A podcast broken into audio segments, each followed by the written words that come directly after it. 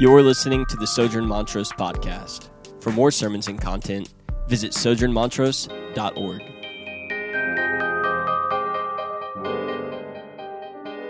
So, all of us here uh, this morning, if, if we're honest, right, we, we've experienced some level of familial brokenness, right? And some of us even um, may, may, come from a, a, a really broken background and, and, a broken and a dysfunctional family that as we start getting to know someone, um, and in our friendship with them, as we share stories, um, we, we may preface some, some, some things and say, well, you know, my, my family is really dysfunctional, so, and then you, you continue to tell the story, right? And, and it's as if at that moment we, we forget or we somehow believe in that moment that uh, my family is really broken and dysfunctional, but somewhere out there in the world, there's, a, there's some families that don't experience dysfunction or brokenness.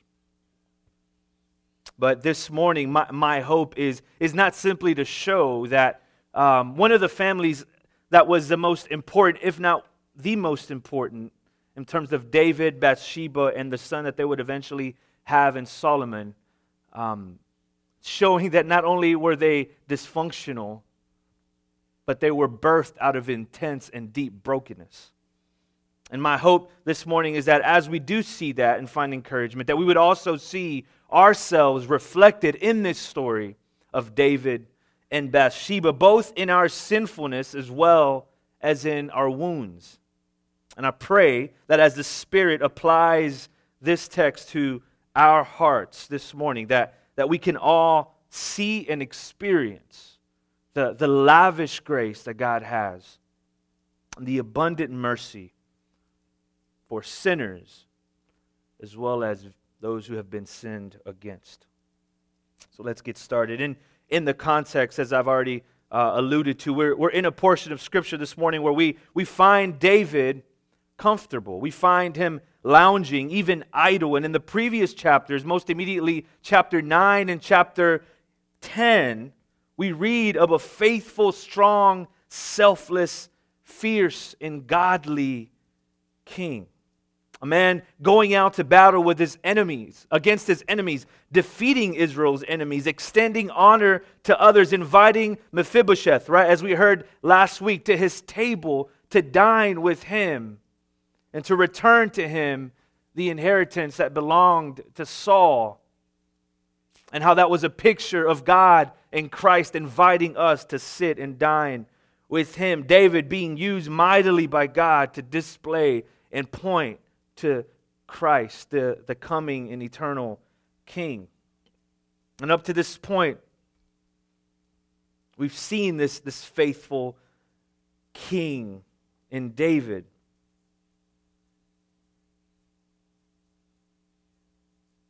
This is why, particularly, it, this description of David in the first couple of verses in chapter 11 fill us with so much angst because I don't know if you've ever, uh, well, last time some of you watched a thriller, but you're in the movie theater, similar to this, right? um, and you're in the movie theater and you're watching this movie, and you see someone who's walking straight towards the killer or whoever is about to cause them great harm. And it's as, you, it's as if you scream to the, to the screen and say, Don't go there. Run away. But we find David, as we'll see in this uh, chapter, in a similar situation. The difference, though, is that now we're not yelling at David, run away from outside danger, but instead it's as if we're saying to him, run away from the danger and the evil that lies within you. So, this is the kind of scene that we read in the first two verses. It says that in the spring of the year, a time when kings go out to battle, David sent Joab and his servants with him, and all Israel.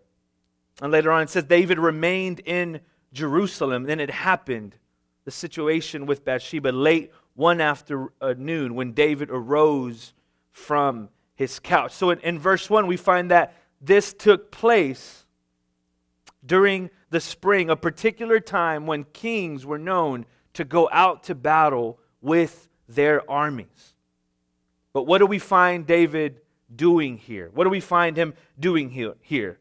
We find him lounging, as I said. We find him staying in Jerusalem. We find him disengaged from the battle that his army was engaged in.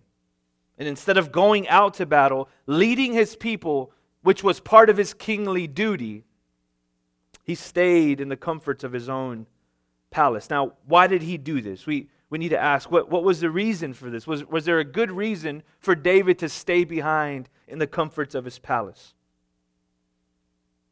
The reality is that there is no good reason found. The reality is that we see a king that, older in years, fought many battles. God has shown him great favor. Every battle that he's gone into, God gives him the victory. You can almost read between the lines here a sense of entitlement, a sense of comfort, a sense of confidence that says, hey, I, I, can, I can sit this one out. I can stay on my couch. I've done a lot for the Lord.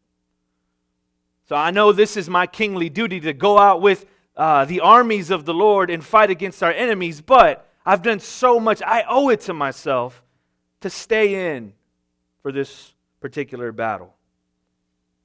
And so while that might, that might not be blatant sin, he was already placing himself in a situation that was potentially compromising, right?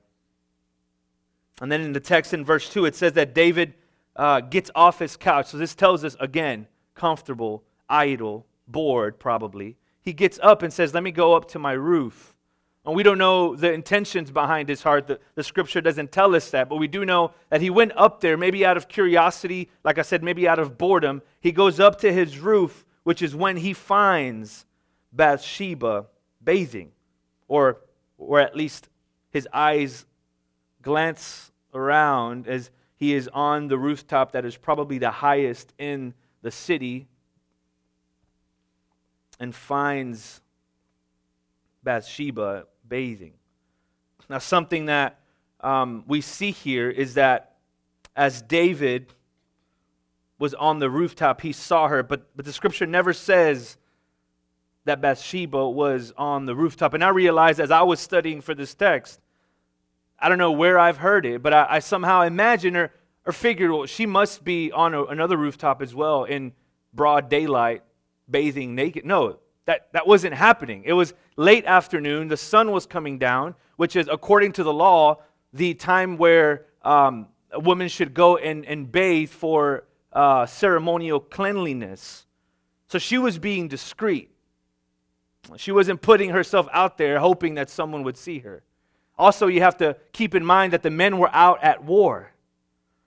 So, this is a woman who was being discreet, a woman who was not putting herself in a position where she knew someone might see her. David taking advantage of his position. David taking advantage of the fact that he has had probably the, the best view in the city in his castle. Gazes upon her, desires her.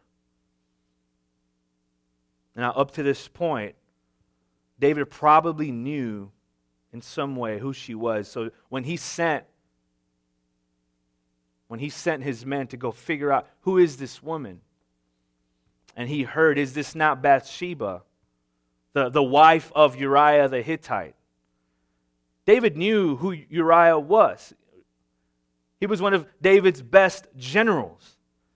And so it wasn't as if David, in the mind of David, Uriah was just a, a kind of a no face, no name husband of this woman that he was desiring. He knew Uriah pretty well. So it adds to the seriousness of his, of his actions. We see here that the one in action is David. We see that David sent and inquired. David sent messengers and took her. He laid with her. And the only action that we see given to Bathsheba in this particular situation is when she sends word to David that after he takes her in, calls for her, and he lays with her, she sends word to David that she's pregnant.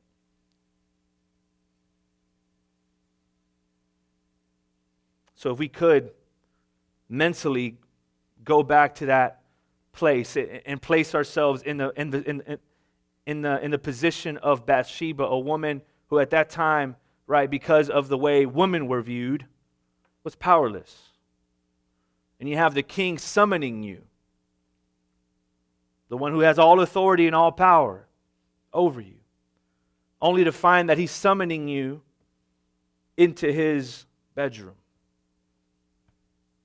in a very real way, brothers and sisters, we have David essentially raping Bathsheba.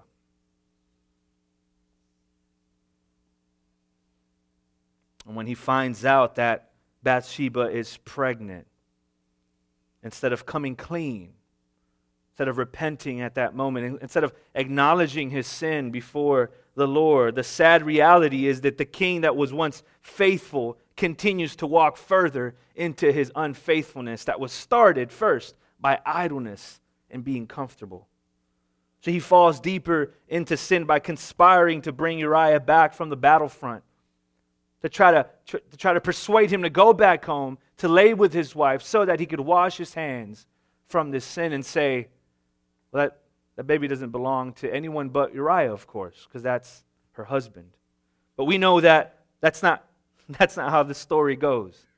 We know that when Uriah came back, Uriah was a Hittite, a Gentile, a non Jew. He was a Gentile convert to Judaism. Judaism. And in, in great irony here, we find the king of Israel not only being unfaithful, but also trying to persuade someone else to be unfaithful. See, for Uriah to have gone home to his wife and lay with her meant that he would have uh, placed himself in a position that uh, essentially prevented him from going back to battle. According to the law of Moses, during a time of war, a warrior, a soldier, could not lay with his wife.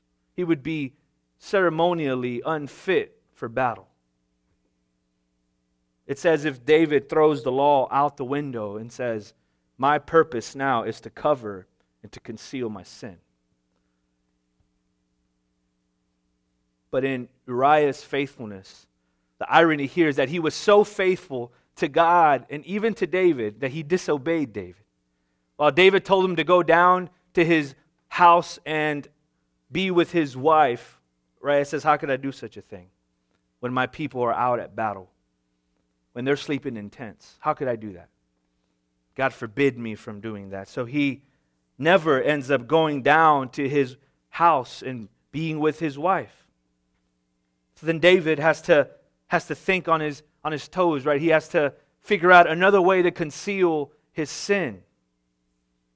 And this is, brothers and sisters, no longer a, a, a David or even a, just a human being struggling with sin or struggling with confession of his sin. David, at this point, is in a very dark place. Because Uriah didn't go down to his house and, and lay with his wife, David keeps him a couple of extra days, hoping to get him drunk and then send him off to, Uriah, uh, to his home, and still Uriah won't, won't budge.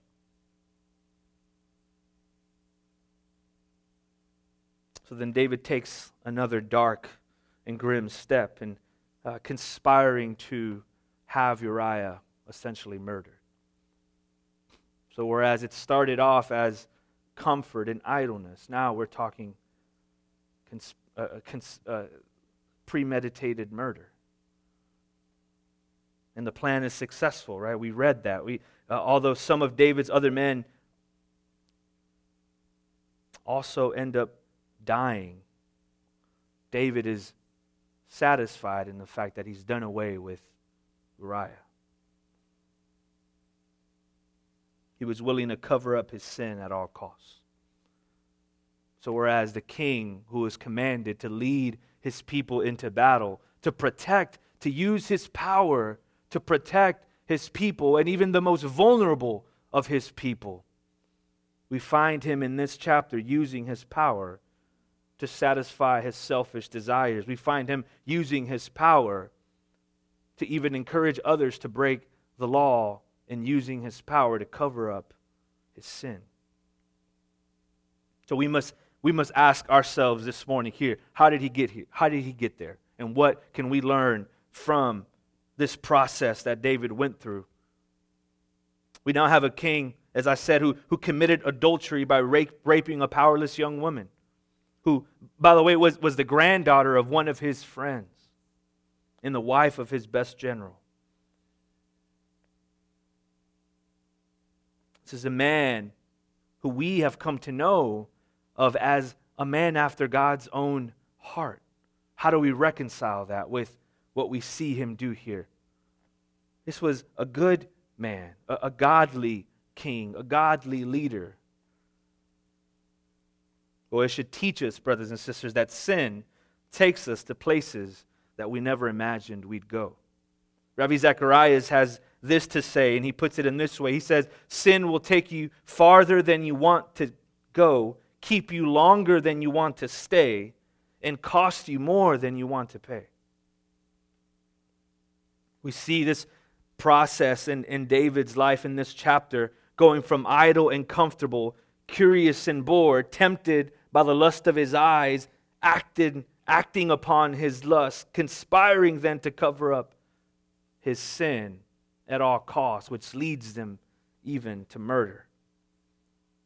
He's in great sin, and up to this point, notice that we haven't heard much about what God thinks or how he feels about this, but we do find that answer at the end of this chapter. Verse 26 and 27 says this When the wife of Uriah heard that Uriah, her husband, was dead, she lamented over her husband. And when the mourning was over, David sent and brought her to his house, and she became his wife and bore him a son. And listen, listen here. But the thing that David had done displeased the Lord. So while throughout this chapter we see David the one acting, David the one conspiring, David the one trying to cover up his sin, the one in action, we then begin to see,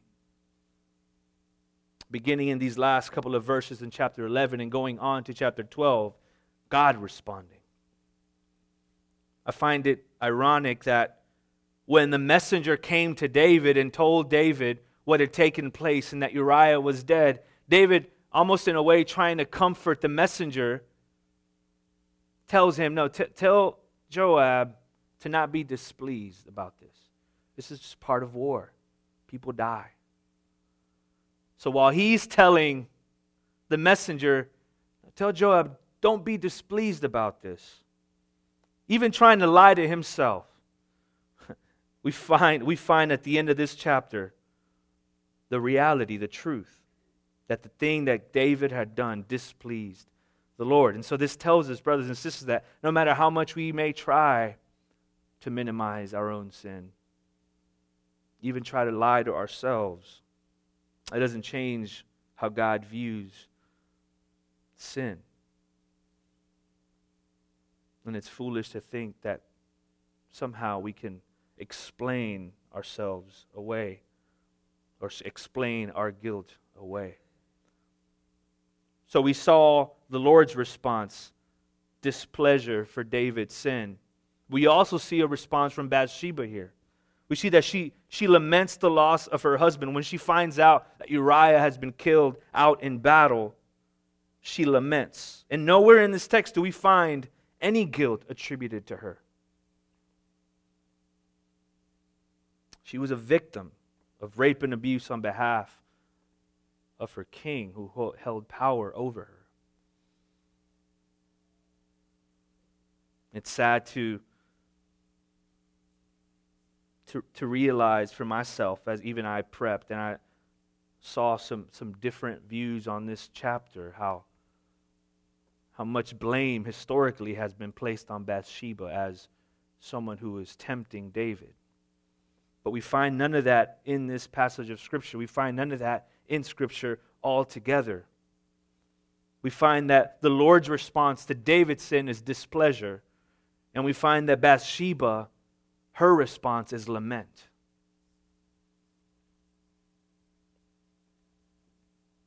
So we, we come to the, to the end of this chapter with the realization of God's displeasure towards David. And some time passes, David is David must have thought, I- have succeeded in covering up my sin. I've succeeded in, in, in, in doing away with this. But in God's ferocious grace, in God's grace who chases his children down, that won't let us be comfortable in our sin, brothers and sisters, God sends Nathan the prophet to David, and he, and he, and he sends Nathan with this story that we just read about this poor man with, an, with a lamb that, that cherished this lamb, and, and a rich man, his neighbor, who, who had everything he could ever want, every kind of animal he could ever want. And he has a guest over to entertain, but he doesn't want to kill any of his animals. And so he goes off and kills this little lamb that belonged to his neighbor. And David's infuriated, right? We, we get a sense of his anger, and he says, That man deserves to die.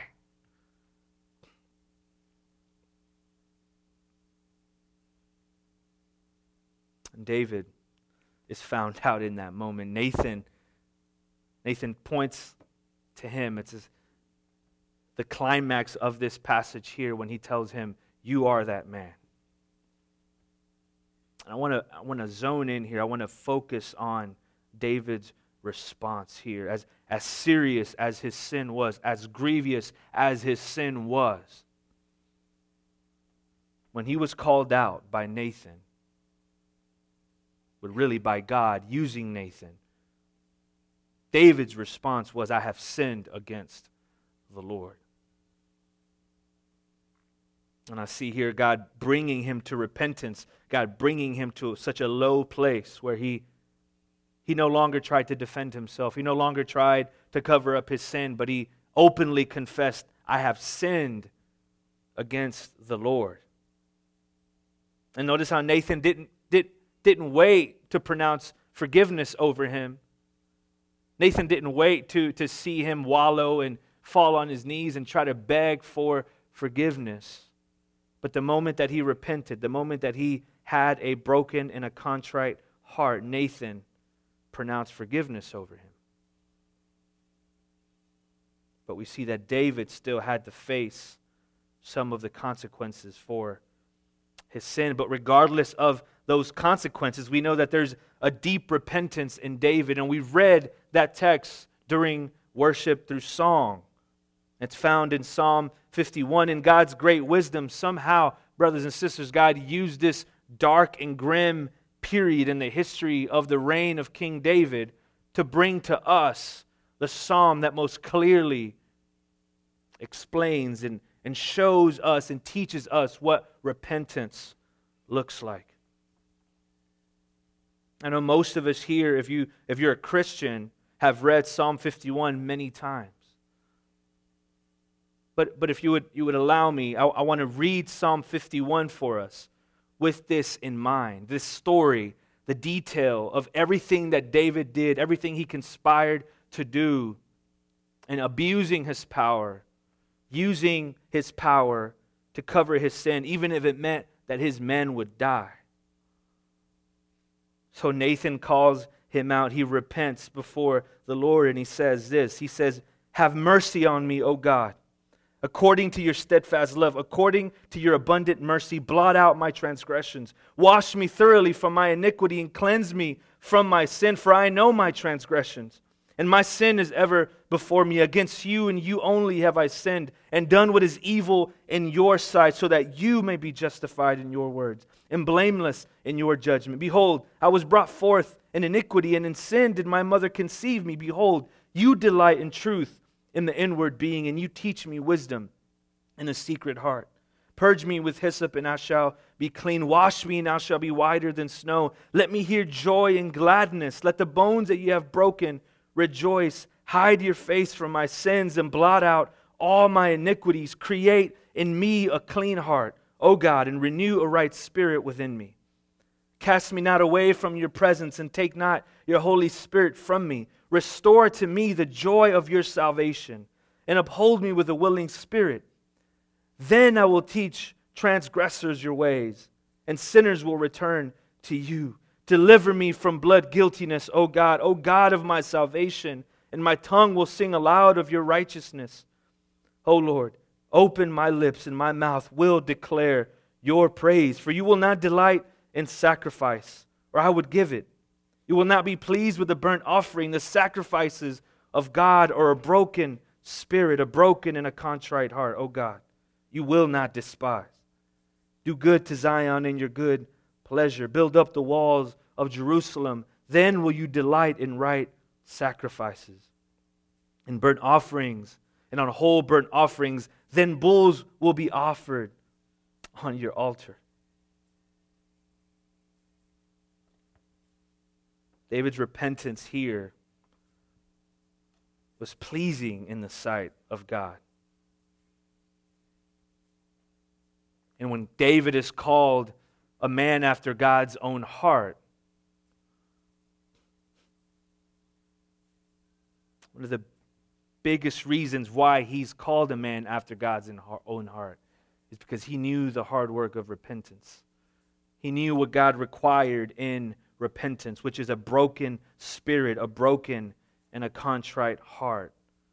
A heart who stops justifying themselves, a heart who stops trying to defend themselves in light of the accusation that the Spirit brings to our hearts. So we find in David a model of repentance. Yet, as I stated earlier, Nathan doesn't say you're free to go and period. He does say, You will not die. Your sins have been forgiven. God has done away with your judgment that you deserve. However, you still will suffer some consequences. And so, because of that, his house Nathan says would be in turmoil. But more than that, he would lose the child that Bathsheba was carrying, that, that was his. And, and here we find a glimpse of, of the gospel, uh, though blurry as it might be. We see that David deserved death under the law for his adultery and his murder, brothers and sisters. God spares him from that. He repents. He doesn't receive the punishment he deserves, but God does tell him that his son would die. So David is cleared of his sins, and instead of him dying, the son of David dies. And, for us, this could not be more true, right? Whereas when we look at our own life and when we look at our own heart, though we may not have gone to the extremes that David did, Jesus reminds us in the Gospels that sin begins in the heart. That if we hate our brother in our heart, we're guilty of murder. That if we lust in the heart, we're guilty of adultery. Why does Jesus say that? He says that because that's the origin of the sins that we eventually act out. So we all can take our place with David as, as sinners and say, I deserve judgment. I'm the one that deserves to be stoned according to the law. I'm the one that deserves punishment for my sins. But because the son of David died, I don't have to die. And yes, I may experience some brokenness. I may experience consequences for my sin, but I shall not die because there was one who died in my place. The son of David who would come, Jesus the Messiah, would come and bear and take all of our shame, all of our guilt, all of our judgment that we deserve, and place it on himself on the cross. So, in some way or another, brothers and sisters, we're all David in this story. Whereas before, we've seen him be a shadow of Christ in his sin we can see that we can very much relate to him.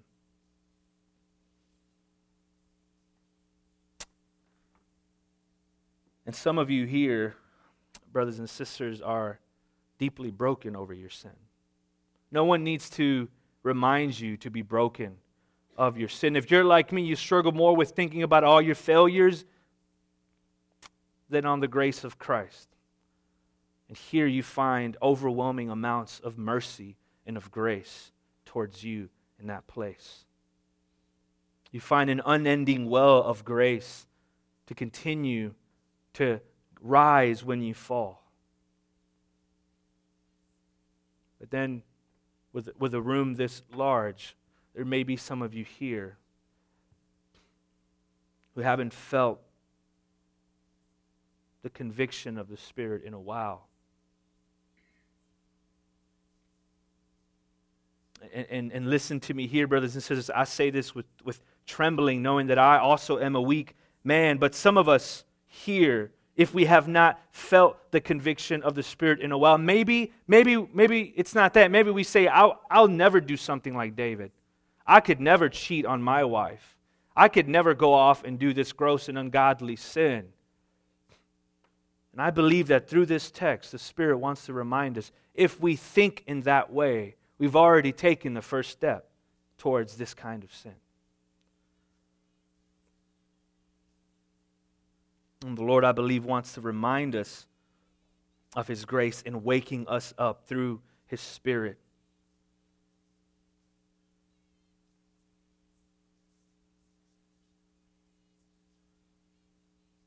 Paul says in the New Testament, take no part in the unfruitful works of darkness, but instead expose them, for it is shameful even to speak of the things that they do in secret. But when anything is exposed by the light, it becomes visible. For anything that becomes visible is light. Therefore, it says, Awake, O sleeper, and arise from the dead, and Christ will shine on you. And then he goes on to say, Look carefully then how you walk, not as unwise, but as wise, making the best use of the time, because the days are evil. Therefore, do not be foolish, but understand what the will of the Lord is. And do not get drunk with wine, for that is debauchery, but be filled with the Spirit, addressing one another in psalms, hymns, and spiritual songs, singing and making melody to the Lord with your heart, giving thanks always and for everything to God the Father in the name of the Lord Jesus Christ. And then, check this out here submitting to one another out of reverence for Christ. So while Nathan was used by God to go and call out David in his sin, in a very similar way, brothers and sisters, today, the Spirit many times is that Nathan coming to us and calling us out in our sin. But because we are unaware at times of our sin and even blind to it, God uses the grace of community. God uses your parish when you may be walking in a way that is not wise maybe in idleness or in comfort, right? And God uses the grace of community to be a Nathan to us and to come to us and say, Brother or sister, I'm concerned because of this. What a grace of God that He doesn't leave us to our own devices. What a grace of God that He when he sees us walk towards a path that could lead to destruction, sends not only the Spirit, but then sends warm bodies, our brothers and sisters who love us to say, No, don't go in that direction. Come back to where the light is, come back to grace. And in God's pursuit, brothers and sisters, of us, even when we're stubbornly trying to seek out our own sin, the grace of God is always gentle. The grace of God always comes and restores and uplifts and brings back, and yes, produces repentance and brokenness, but only so that there may be healing and restoration of joy and of peace. So, this means we submit to each other in our parishes out of reverence for Christ. And as, and as we finish, I, I want to ask this question as well What about Bathsheba? We've talked a lot about David's sin. We've talked a lot about how we can take our place next to David as sinners. But what about Bathsheba? God, in his, in his loving care for her, would allow David to take her up as his wife so she would not be abandoned to a life of being marginalized. She would probably have ended up homeless or out of desperate need into a life of prostitution. A woman who is now known to have been adulterated and whose husband had been killed out in battle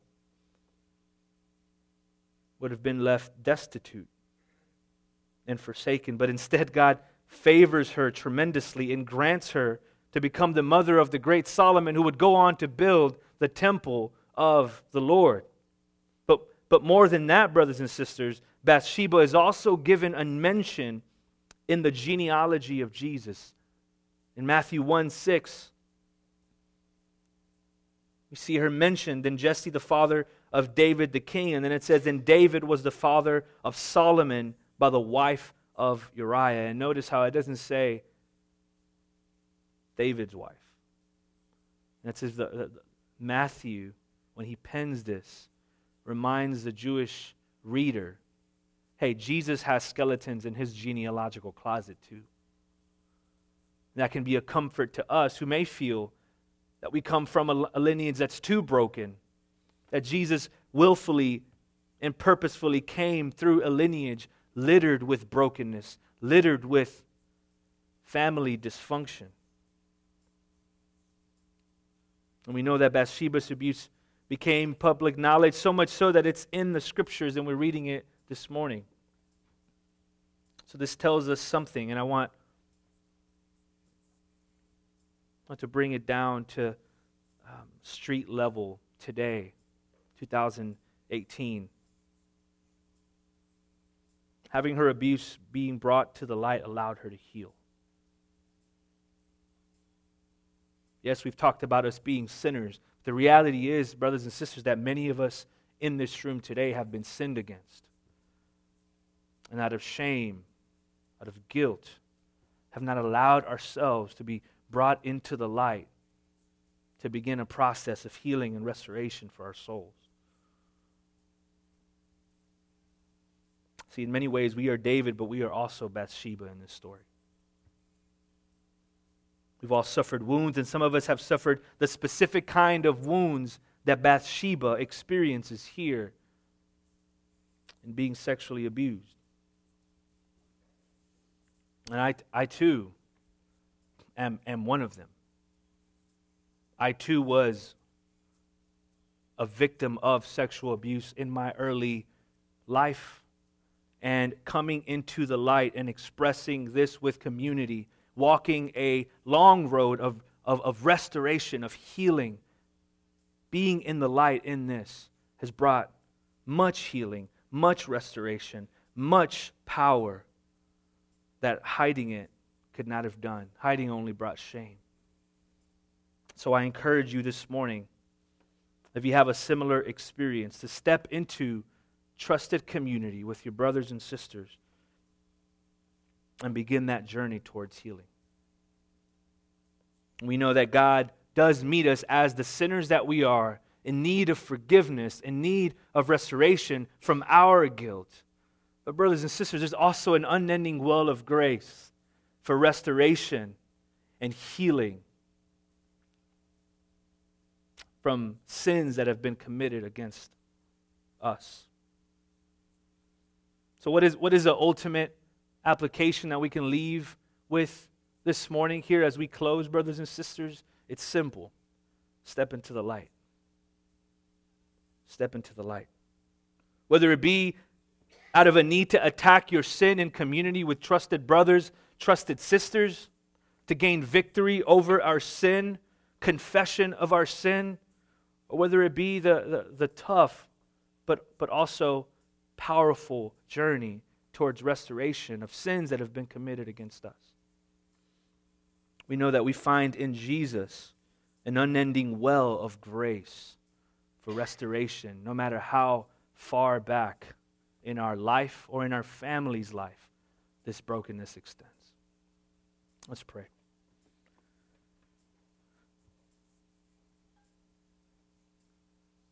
God of all comfort, we come before you knowing that you are a gracious God.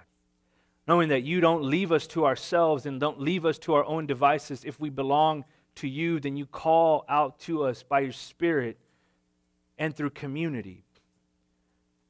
And we know also, Father, that, that throughout Scripture you are the advocate for those who have been taken advantage of, and you have grace, the grace that brings healing and care and love for those who have been sinned against. So, so this morning we ask you, Father, that you would meet us where we're at. That you would meet us in our sin with unending grace for restoration, and you would meet us with grace for our need of healing from sins committed against us. We pray this in Christ's name. Amen.